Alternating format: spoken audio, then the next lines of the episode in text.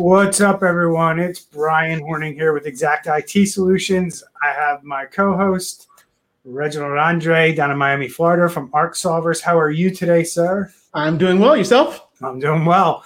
Welcome to episode 23 of Security Squawk podcast, where we talk about the business side of cybersecurity so we can help you, your employees, and just anybody out there get smarter about the things that are going on around cybersecurity.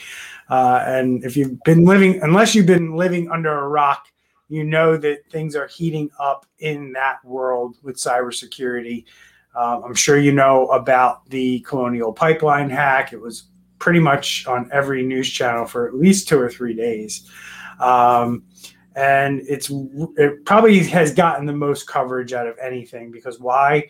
Because it affected something that Americans are in love with, which is gasoline, cars, and oil, right? So, so today we're going to dive into a little bit about the kind of the after effects of what's come out of from the colonial pipeline attack and that is our our trusty friends over in the government our our president and uh, other elected officials congressmen senators mostly congressmen i haven't heard too much about senators around this kind of stuff are moving towards actually attempting to do something about uh, cybersecurity and maybe try to make things a little bit better. So we're going to dive into uh, an article that we found that highlights some of the things that the Biden administration has has put out there. Um, but before we do, Andre, do we get paid for this podcast?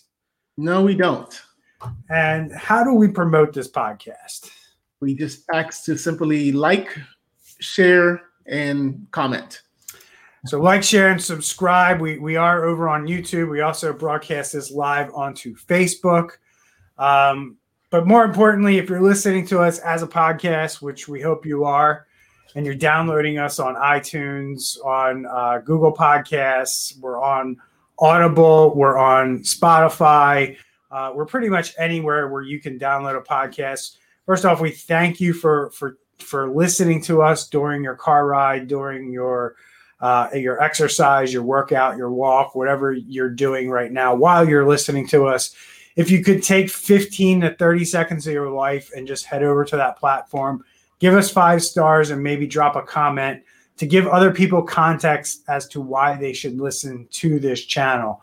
Um, Andre and I make a really hard effort to not talk about tech stuff on this channel and try to make it relatable to the average everyday person uh, whether you own a business or you work in a business, this affects you. And we try to break it down for you so you understand how you could be a victim of one of these cyber criminals and what you can do to help prevent your company or even yourself being hit with things like ransomware, right? So, Andre, what's ransomware in case people don't know? I still meet people who are like, like I, I mentioned ransomware and I think everybody knows what ransomware is, but they're like, what the hell is ransomware? So, what's ransomware?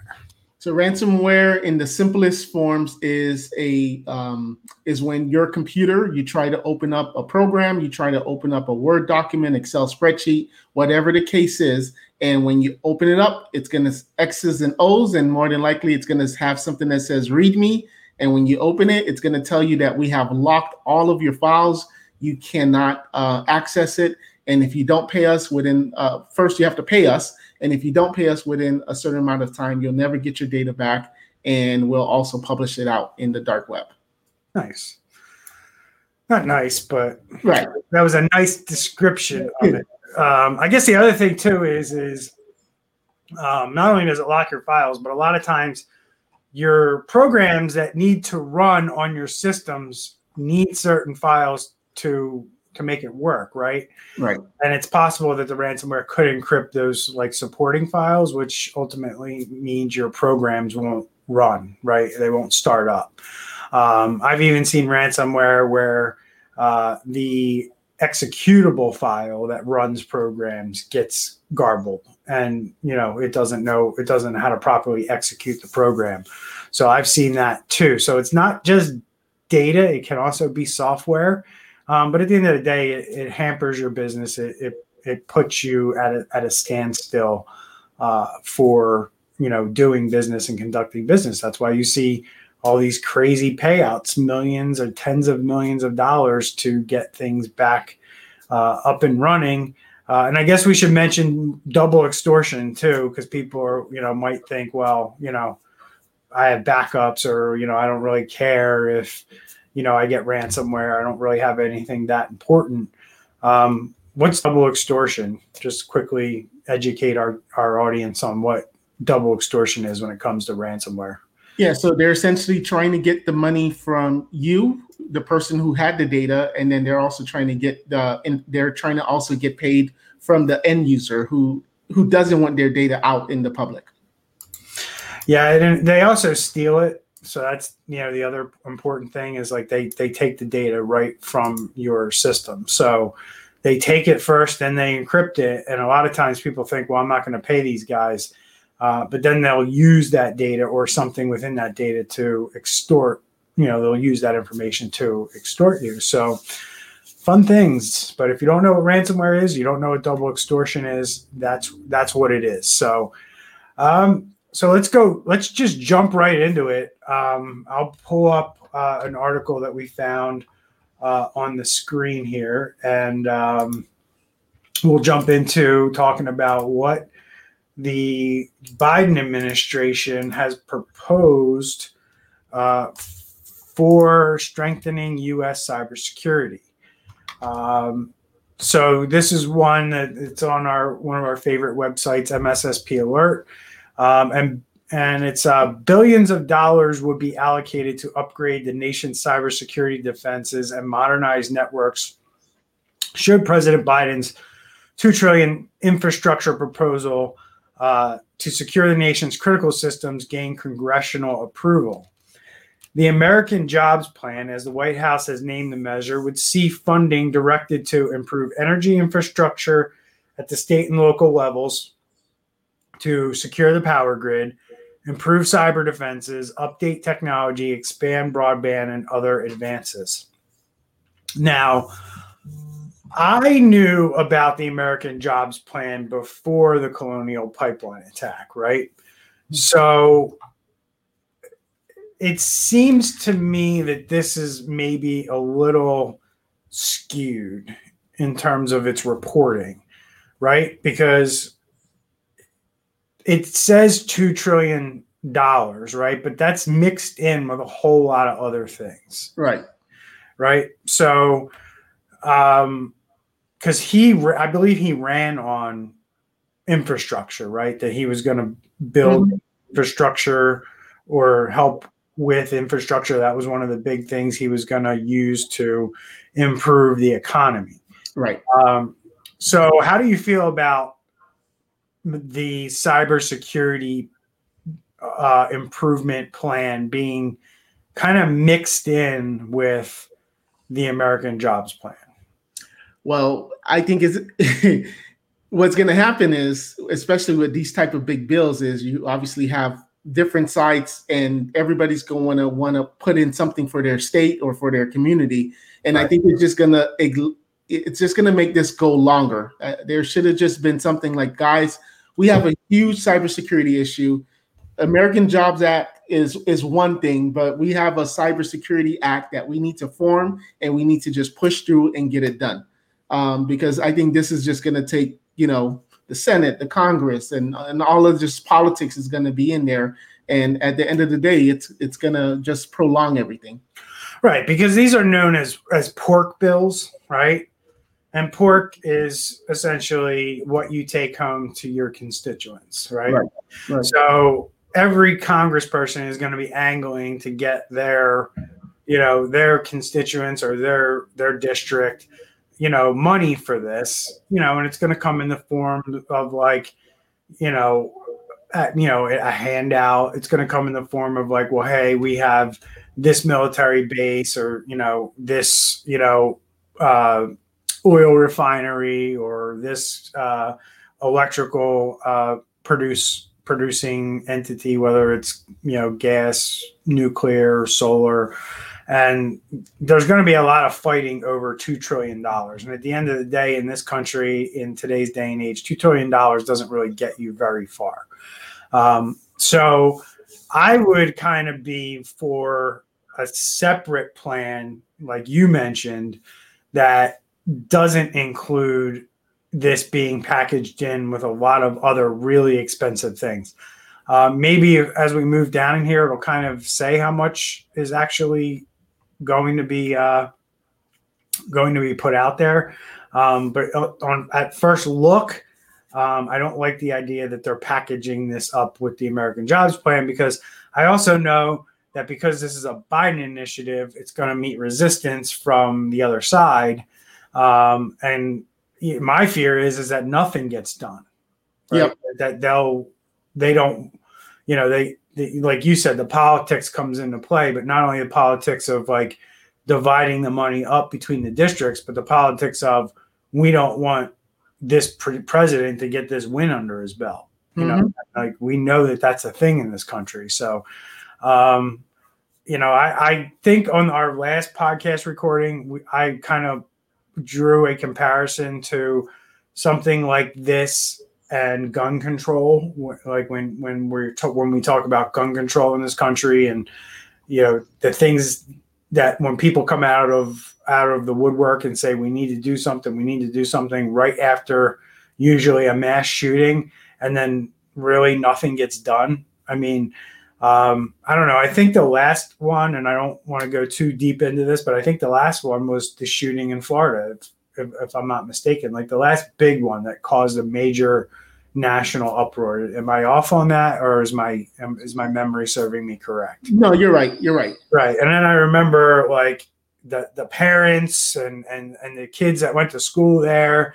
They got a platform for a few weeks to kind of rally up people and, and get people behind their cause. And I really don't hear from those people too much anymore. And I don't think anything's been done uh, at the national level or in Florida as a as a result of that. Am I am I off on that either? Yeah, there there there's some people got fired, but other than that, yeah, it's you know they, nothing changed law wise with guns in Florida exactly. or anything like that, right? So I just think that this is going to kind of end up in the same bucket that once everybody forgets about colonial, nobody really ran out of gas um, until somebody's power goes out again or uh, you know they can't get gas or their you know their their vacations are are are threatened by some kind of cyber attack.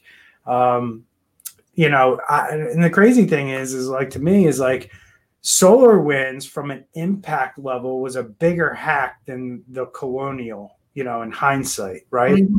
but there wasn't nearly the coverage around SolarWinds that the colonial pipeline got.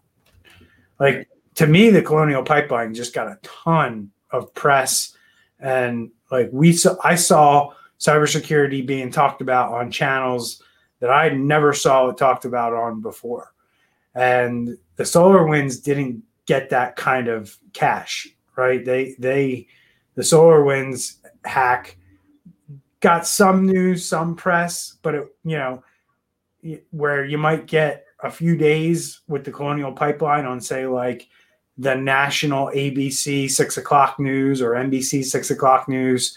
Um, the SolarWinds one maybe got like one day for like 30 seconds, right? Mm-hmm. It was like a quick, like, here's what happened, blah, blah, blah, boom, boom, boom. And then it was over. Now, if you follow the solar wind stuff, you're actually finding out more today than we knew back then, right?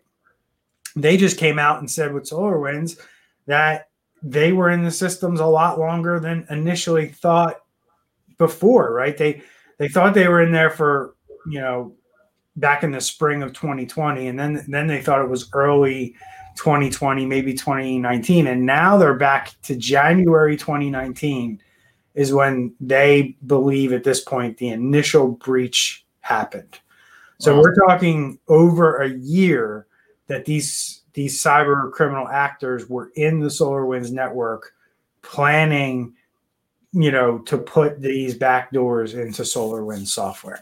Yeah. Um, and we're also finding out that it wasn't an intern who left a bad password on GitHub. It was, uh, you know, they, they got in a different way, and you know, it wasn't because it was Solar SolarWinds one two three was the password. And I think a lot of people believe that. So uh, I'm here to correct the record.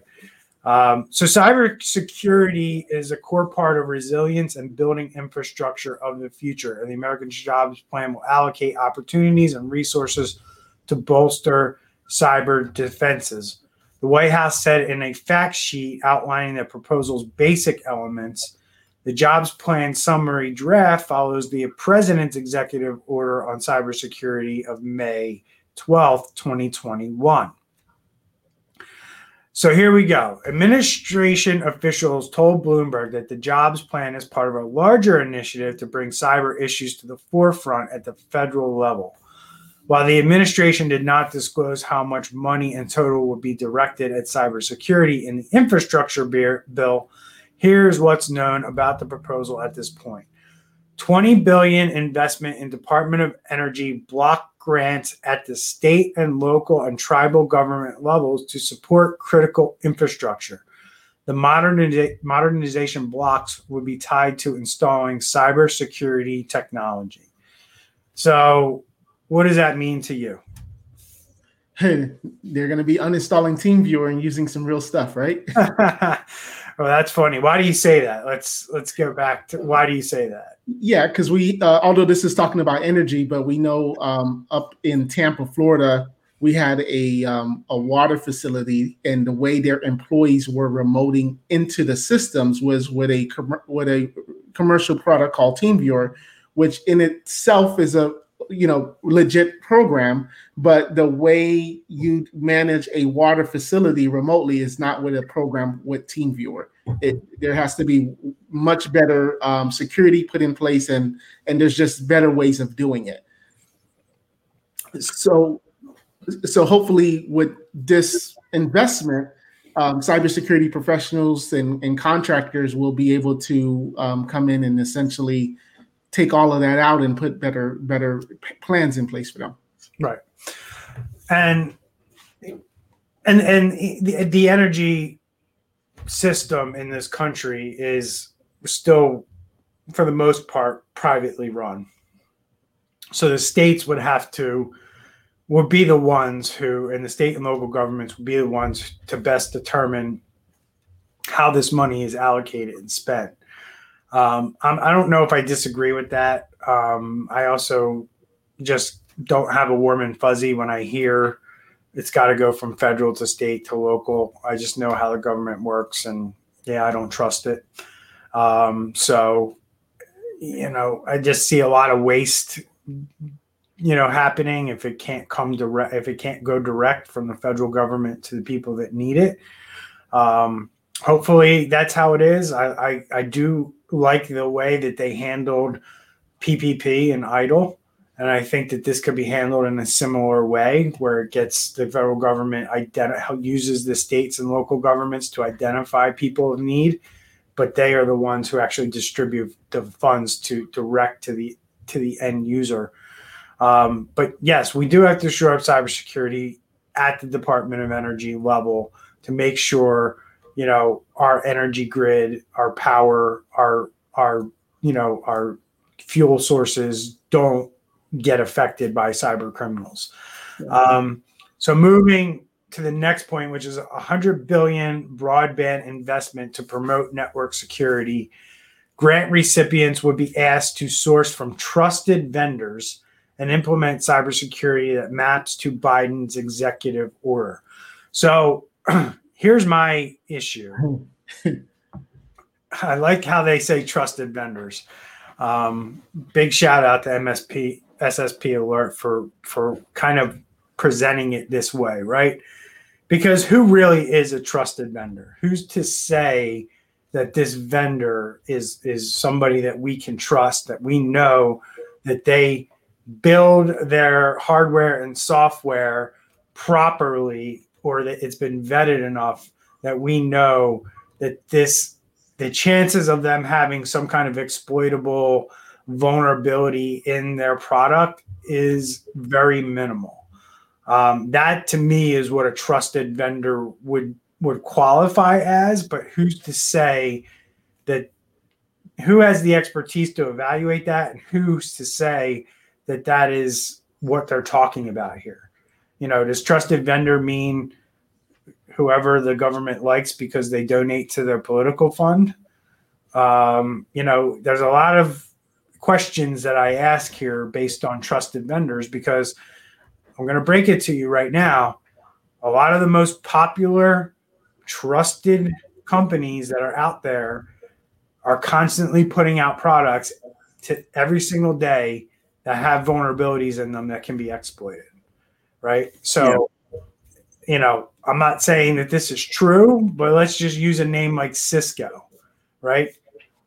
Cisco could be considered a trusted vendor, yet we know that Cisco has products that are constantly being released, you know, usually updated at some point, but they release products that they know have vulnerabilities in them. And and they've either made a determination determination that that vulnerability is not um, uh, bad enough for them to do anything about, or they're just going to put out an advisory letting people know that this vulnerability exists and we're really not going to do anything about it. It's on you to configure your network in a certain way so this vulnerability can't be exploited.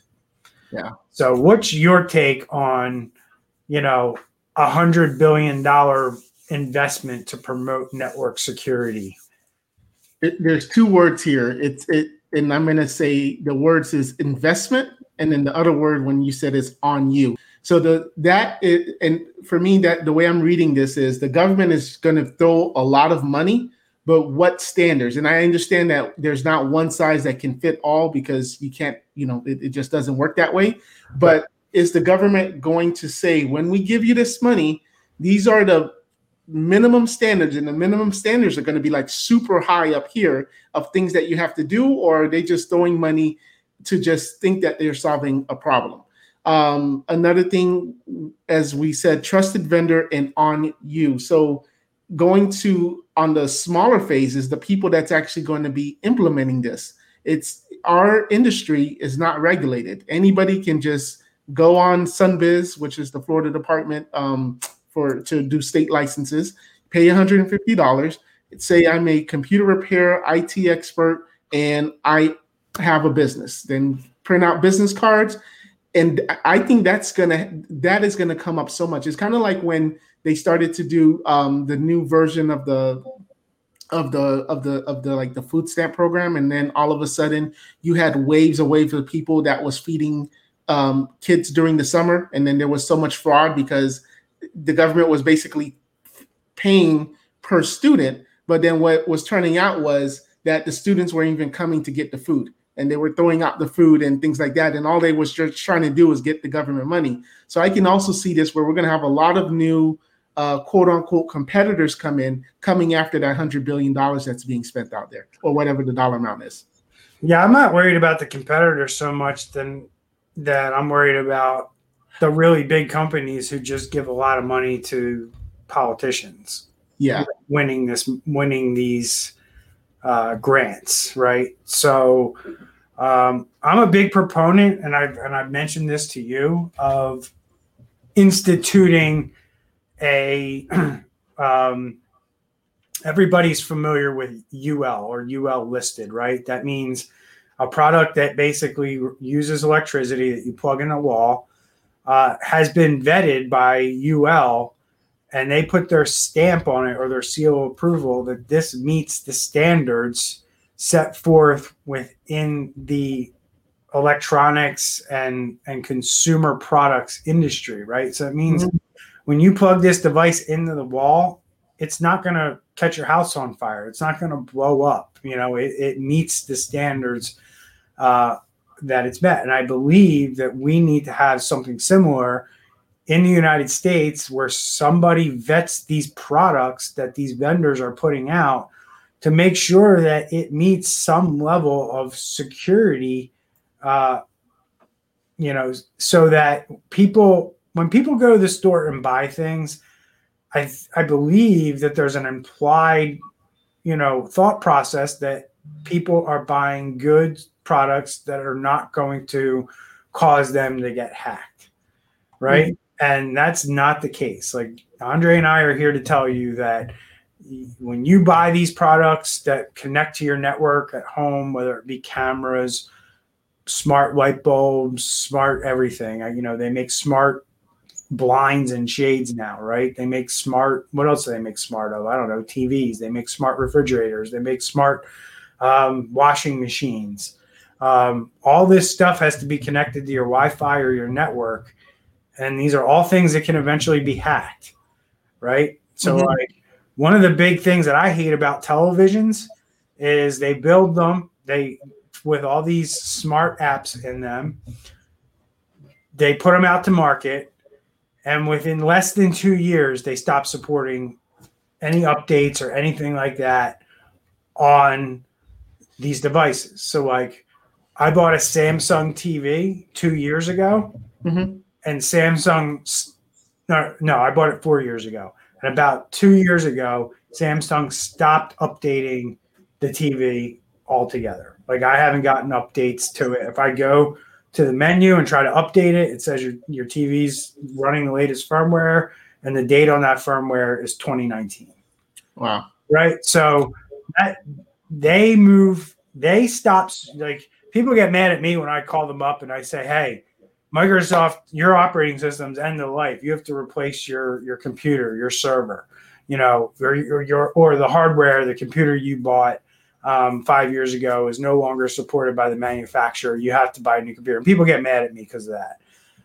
If they knew that their compute that their TVs that they're buying that they're spending 15, 2000, 2500, 3000 dollars on, you know, you buy a brand new top of the line you know 65 75 85 inch tv today you're paying three grand or more and mm-hmm. they're going to stop maintaining that tv in a year and that's and that's the reality so that's what i'm talking about in terms of like we need to have some kind of overseeing body like ul does for electricity and consumer products and make sure that these these bodies are saying, okay, yeah, this vendor puts out quality products that meet our standards, and they continue to update their products through the end of life. And when they stop updating them, there should be some kind of bulletin or some kind of notice that goes out to the owner saying basically,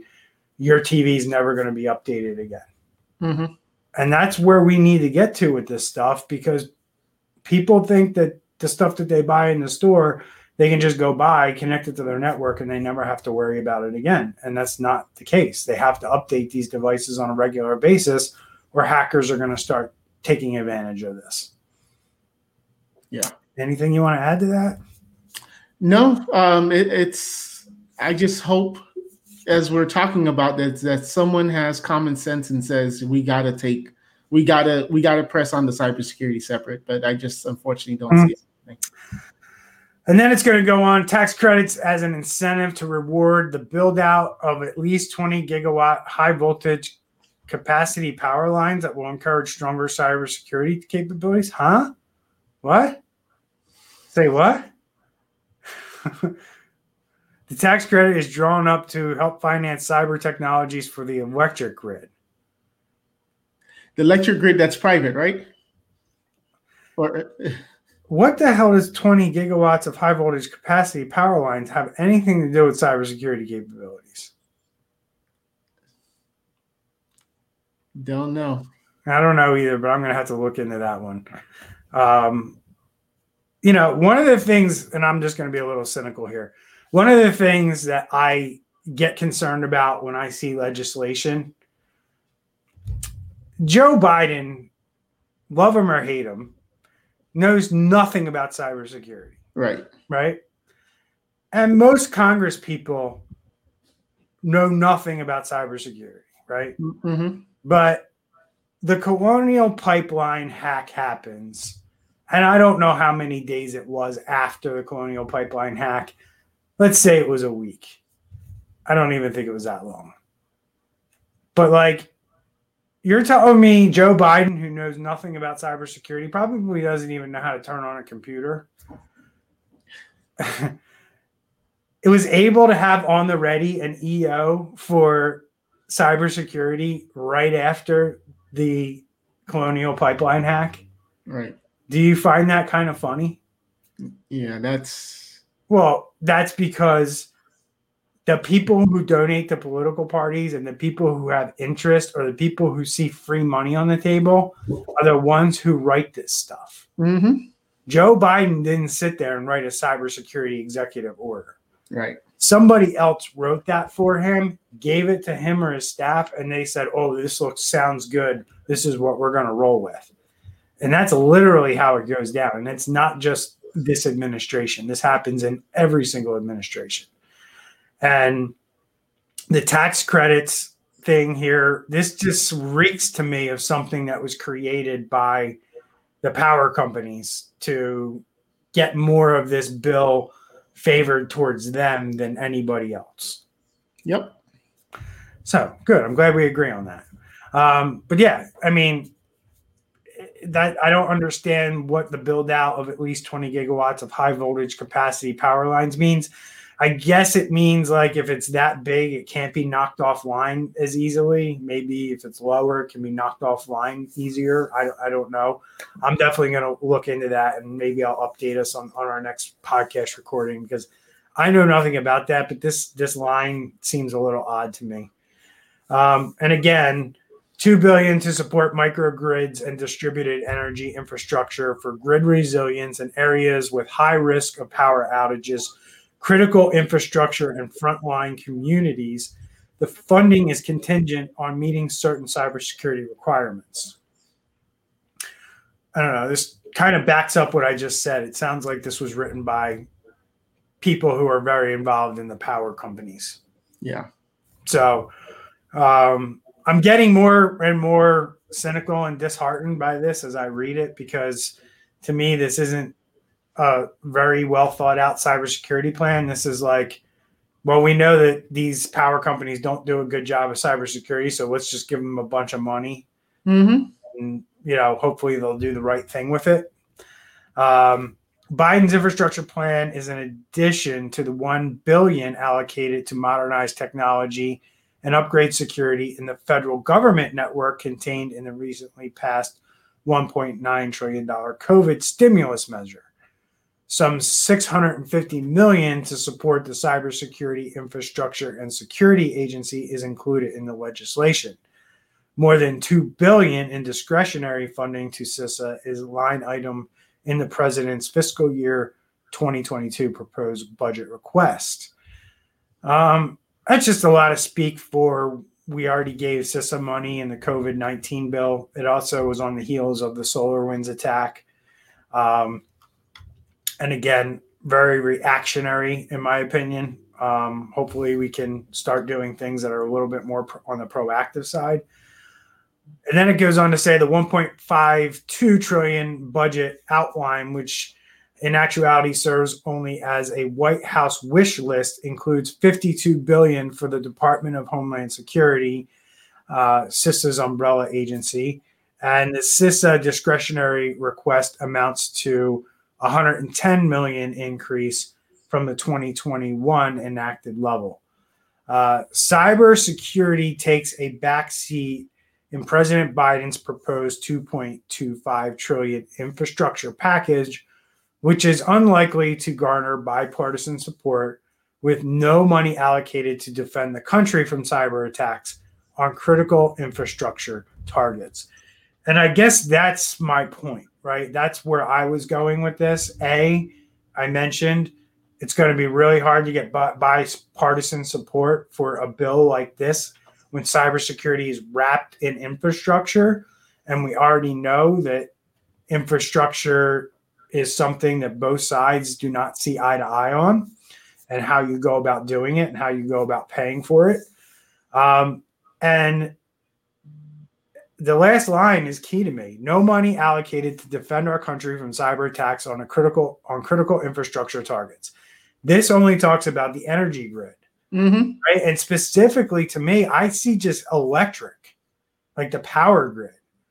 You know, we're not talking about other resources that this country needs to run in here. At least I'm not seeing it. Anything you want to add to that? Because I mean, that to me, that's where the money needs to go. The money needs to go to figuring out how we can better secure everything that we have going on in this country. Yeah, it's it's totally unacceptable, and this is why you, the business leader and business owner listening to this podcast and videocast, cannot wait for the government to give you a solution, and you have to protect your business because they sure enough are not thinking about you or caring about you to um, to make sure that your your infrastructure is is protected. That's right. That's right. And you know what? The army of people who, and, I, am I'm, I'm just gonna, you know, go to bat for my industry here. This isn't going to be solved by the government. There's not enough people in the government, and the people who have the talent to do this stuff don't want to work for the government. Right. Mm-hmm. So it's going to start with the businesses taking care of their own stuff. But the people who are fighting the front lines of this war are the the IT people, IT companies, managed service providers of the world. We're the ones that have the most experience with this stuff. We're the ones who are battling this in private businesses every single day and probably have way more experience with it than most anybody who's talking about this at the level of the federal government. And I'm talking about people who work at CISA who somehow built a reputation in five years because this has only been a thing for about five years of being a cybersecurity expert or being some kind of, of security expert. I'd love to know what they've done in real life, in, mm-hmm. the real world, that gives them the, these credentials. A lot of these people are just trained or they have a degree or something like that. They have real no, they have no real world experience defending networks, getting people out of ransomware situations, dealing with cyber criminals, and negotiating ransomware payments. There's very few people in the world that have that kind of experience, right? These are the people that you need to be talking to, President Biden, to figure this stuff out, not the people who give you money, not the people who are responsible for the power grid and see free money coming their way. So they're helping you write legislate legislation and executive orders to make these things happen for them. Of course, these companies want to hand out, but that's not why we should be doing this. And if we're doing this just to make other people happy because they've given to your campaign or that you know they just were the ones who who took work off your plate by writing a bill or an executive order. That's these we're doing it for all the wrong reasons. And I'm just I'm just a, getting a little annoyed at seeing all these different things being put out and then you read between the lines or you really start to dig deep in what they mean and they really don't solve the problem of defending the country from cyber attacks. And that's all I'm going to say. So you got hmm. anything else you're going to add? No, not to this. I did put another um, another link on the private chat about a, another article that I meant I, I saw. All right, the last one. Yeah. All right. So let me fire this up. I just and, want to stop my share because I sure other things on my screen that I don't want to broadcast to the world. Sure. Give me one second. So, guys, start talking about it because I'll bring it up here in a second. Sure, because uh, earlier in our conversation, you were talking about double extortion, uh-huh. and uh-huh. you know, and now we're seeing that there's a lawsuit that's, and, and I don't know how how uh, legit it's going to be and how strong it's going to be, but now you're having a class action lawsuit um, over consumers paying um, extra at the gas pump because of the Colonial um, gas pipeline. Right. Right. So, um, of course, there's always going to be ambulance chasers and any mm-hmm. kind of major attack like this, right? So, we have uh, a Ramon Dickerson, uh, or Ramon. I don't know how you say that exactly, but he seeks to represent a nationwide class of consumers who allegedly paid a higher price for gasoline due to shortages caused by the ransomware attack in early May. The operators of the major petroleum artery Colonial Pipeline reportedly shut down major portions of it before paying hackers $4.4 million. Now, um, Dickerson, a resident of North Carolina, says he was forced to pay an exorbitant price of gasoline during the attack. Allegedly, between 45 and 68 percent of gas stations in affected areas reported outages during the shutdown. Dickerson claims that the, he he and other consumers were victims of Colonial Pipeline's failure to secure itself from hackers. Um, I don't know. I'll let you kind of give your two cents first, and then I'll tell you what I think. Uh, yeah, no, no, I, I definitely agree that it's an ambulance chaser, but it's just to point out that okay, so let's forget about him suing the the Colonial Pipeline, but what about for if you're a doctor's office and now the the the doctor's office patient's information is out on the web? Just imagine what can happen to your business if your data is breached and you're not taking the cybersecurity important, and now all of a sudden you have your clients, you have your vendors now trying to sue you because your information is out there. So that's kind of more the point I was trying to make of of yes, he could very well be an ambulance chaser, but you could have real world scenarios where you have sensitive information of your client that's now out there and they they are um, understandably pissed and now going after you because you didn't take your cybersecurity seriously. Yeah, so I mean, I guess you're right but this is kind of a bad example for that, right? Okay. But it, it it doesn't it doesn't change the fact that because you had a cyber attack, there's going to be downstream ripple effects on your partners and vendors, right?